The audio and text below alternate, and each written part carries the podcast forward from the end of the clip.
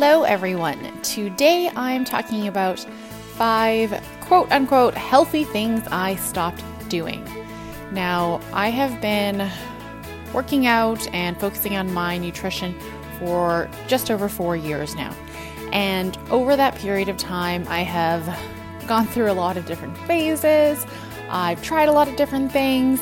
And throughout that period of time, I have picked up some habits and kind of let some fall to the wayside because, in my experience, things that feel healthy or seem healthy at some point can shift over time to something that, well, isn't necessarily beneficial for us or actually healthful for us personally.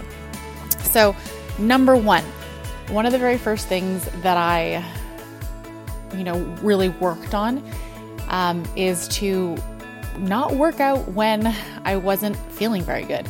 And in the past, especially when I started, I would train regardless of how I was feeling.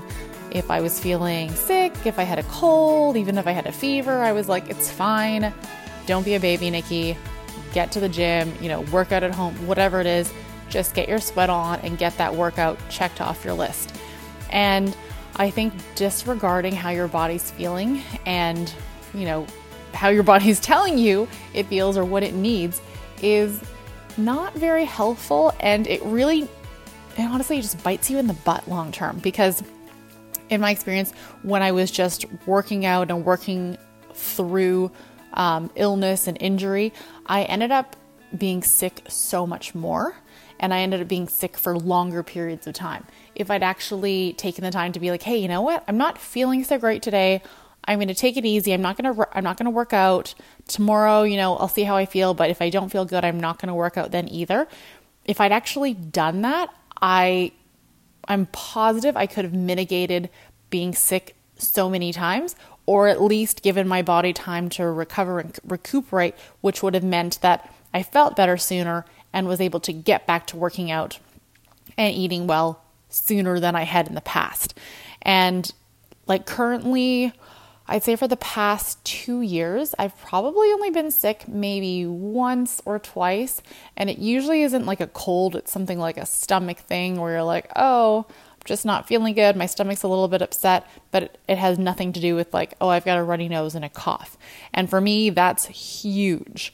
Um, and I, I definitely attribute the reduction in my sick time to actually listening to my body and not feeling like, it was detrimental to my overall well being and progress if I took a rest day or three or took a whole week off the gym because I needed that. All right, number two, something that I have stopped doing as much, and this is over meal prepping. And when I first started meal prepping back in, I want to say 2015, I would meal prep every single meal and snack I was going to eat for the next four days. And sure, I mean, it was great in that I was really well prepared for the week, but it was also problematic for a couple of reasons. And this was that when I meal prepped every single snack and meal, it didn't take into consideration my hunger levels.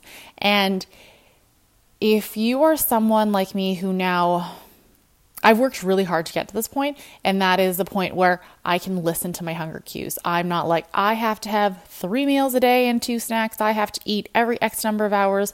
I'm going to eat X number of calories no matter how I'm feeling. I am not that person anymore.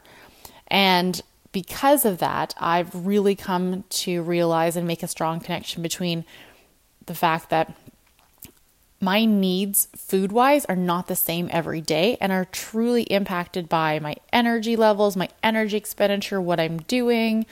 And because of that, when I was meal prepping, I'm going to say over meal prepping in the past, I ended up, I say like force feeding myself because I was like, well, I made three meals and two snacks for today, so I need to eat them.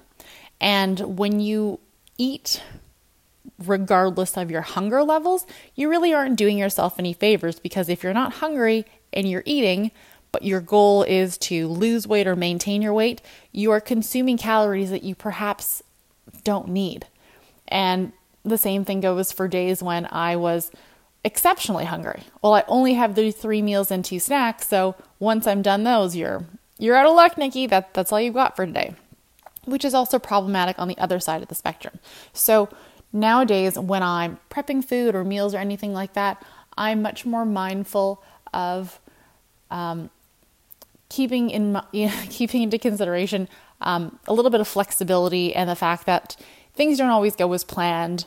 Like, for instance, I was hoping to make something for dinner last week, and traffic going home from the gym was terrible. It would have taken us like an, over an hour to get home, which is normally like 15 minute drive. And so we ended up going to Whole Foods for dinner, and I didn't cook anything.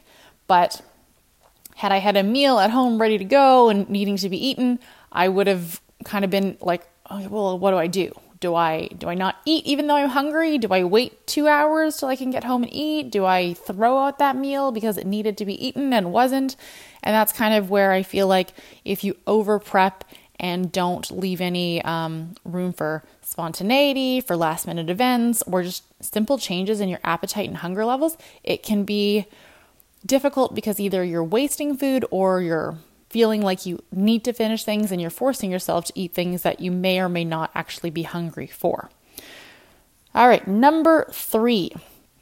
I think this is something that I've done for many years in the past, and only in the last couple of years have I really been mindful of it, and that is doing something with regards to health and fitness that you see someone that you see someone else get success from. So, you know, someone decides to go keto, you're like, that must be the answer. Look at their transformation. They look fantastic. And I, am not trying to hate on keto. I have not, no issue with that. Like I said in the past, if it works for you, fantastic.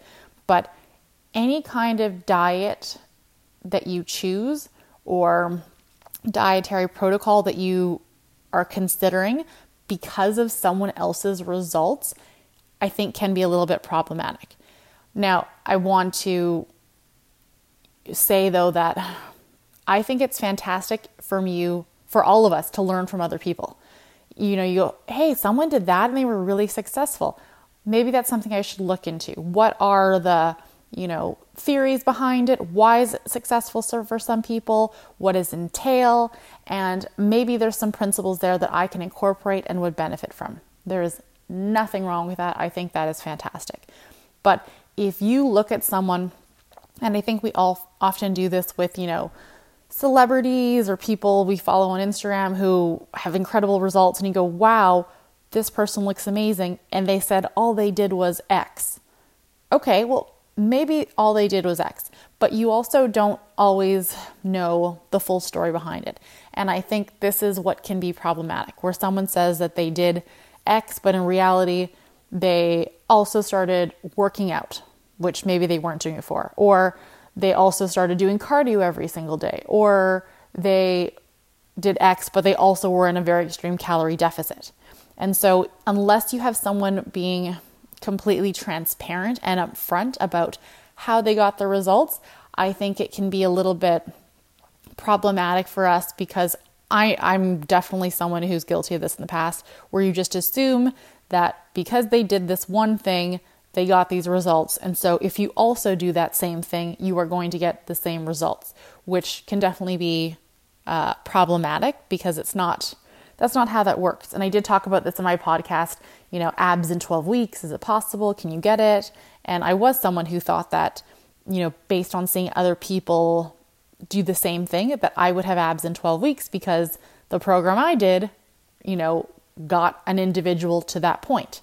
And so when we're expecting a certain outcome because someone else had that, uh, I feel like sometimes we're setting ourselves up for failure. So learn from other people, you know, be willing to try new things, experiment, but don't expect that your end goal or your end results are going to be identical to someone else because there are so many factors um, that you need to take in consideration your age, your health, your starting point, what you're currently doing and eating, how much you're training, what's your job like, are you very sedentary? There's so many different factors beyond just like genetics and who you are as an individual that come into play that you just need to be very mindful of what you're expecting to achieve by doing something someone else has done.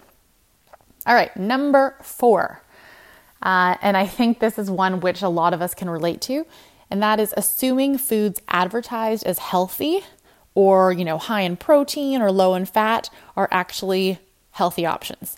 I'm definitely someone who in the past would take the word of whatever the box said. Oh, wow, this is high in protein. Great. Oh, this is low fat. This is low in calories. This is, you know, diet friendly. Fantastic. Throw it in my cart. Check out. Good to go. And I just assumed that eating, you know, foods marketed this way were going to get me results.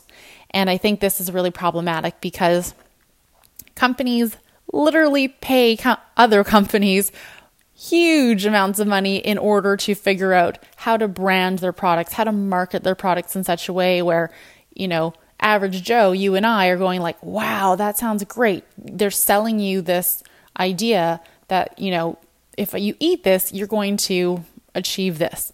And when it comes to foods, I am definitely someone who loves food. I love eating out, I love cooking, I love all kinds of different foods. It's a really big part of my life and building moments and memories with family and friends. So I'm not against any kind of food, but I do think that when we eliminate foods or label foods, you know, healthy and unhealthy, that can be problematic for us because when you do that, you kind of disregard the fact that portion sizes are really important. It's just like, oh, well, that's unhealthy. Well, a lot of things aren't necessarily unhealthy. It's just that we don't need to be eating them by the bucket. you want to have ice cream? Go for it. But what is one serving of ice cream to you? And so, this is why when you are purchasing anything that comes in a package, I always really recommend do your due diligence, read the nutritional information, read the ingredients list, and figure out if something is going to be, you know, a good a good option for you. You know, how much sugar is there? How much added sugar is there? what's the first ingredient. And if you are taking the time to look at the nutritional information and ingredients list of a package, ingredients are listed in order of um, the what's the main thing in there. What's the most uh, wow, this is this is very hard for me to explain for some reason. Um, first ingredient is whatever there's the most of in the recipe that they've put together. So if flour is the first ingredient, the the most oh my gosh, guys, the most common thing in there is going to be flour.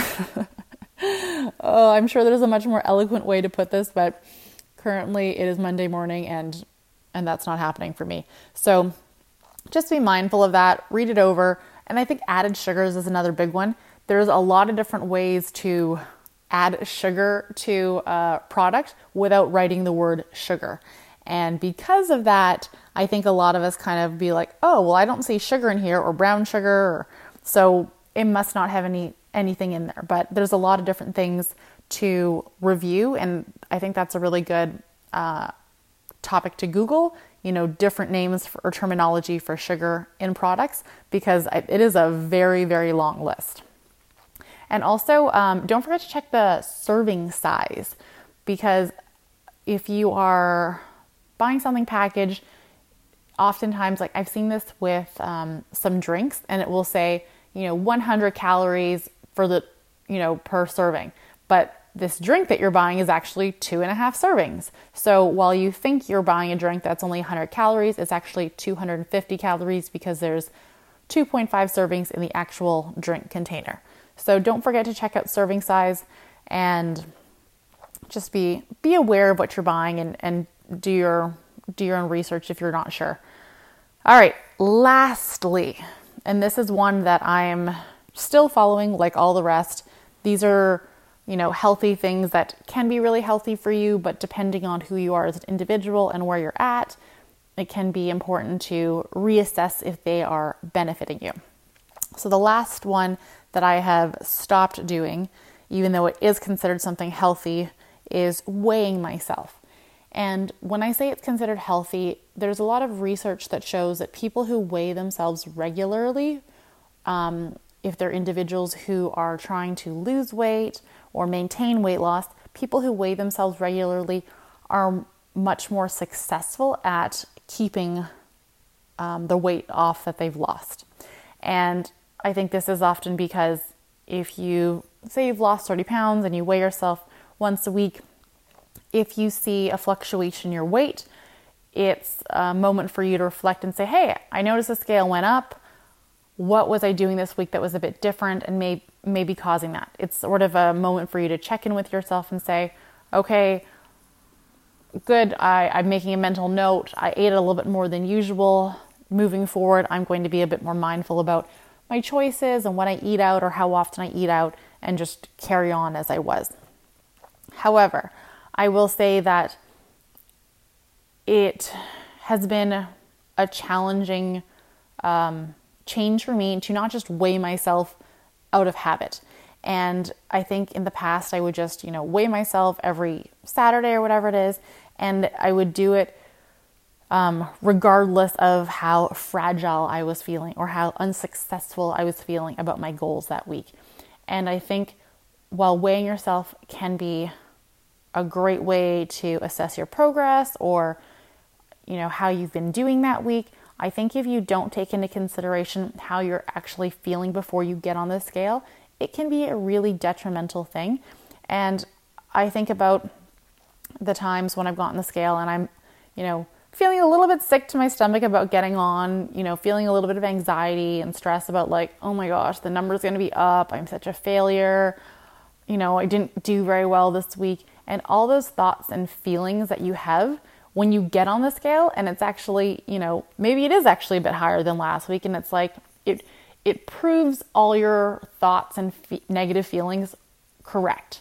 It's like, "Oh yeah, you are a failure. You you didn't do very well this week and look what happened." And I think that that is so much more detrimental than saying, "Hey, you know what? Normally I weigh myself this day, but I'm not feeling great about some of the choices I made. I'm feeling a little bit more bloated you know, I've got my period right now. I know I'm retaining some water weight, so I'm, I'm sure the scale is going to be up. If the scale, you know, if the number on the scale is higher, how is that going to make me feel? And I that's literally a question I ask myself before I ever get on the scale these days.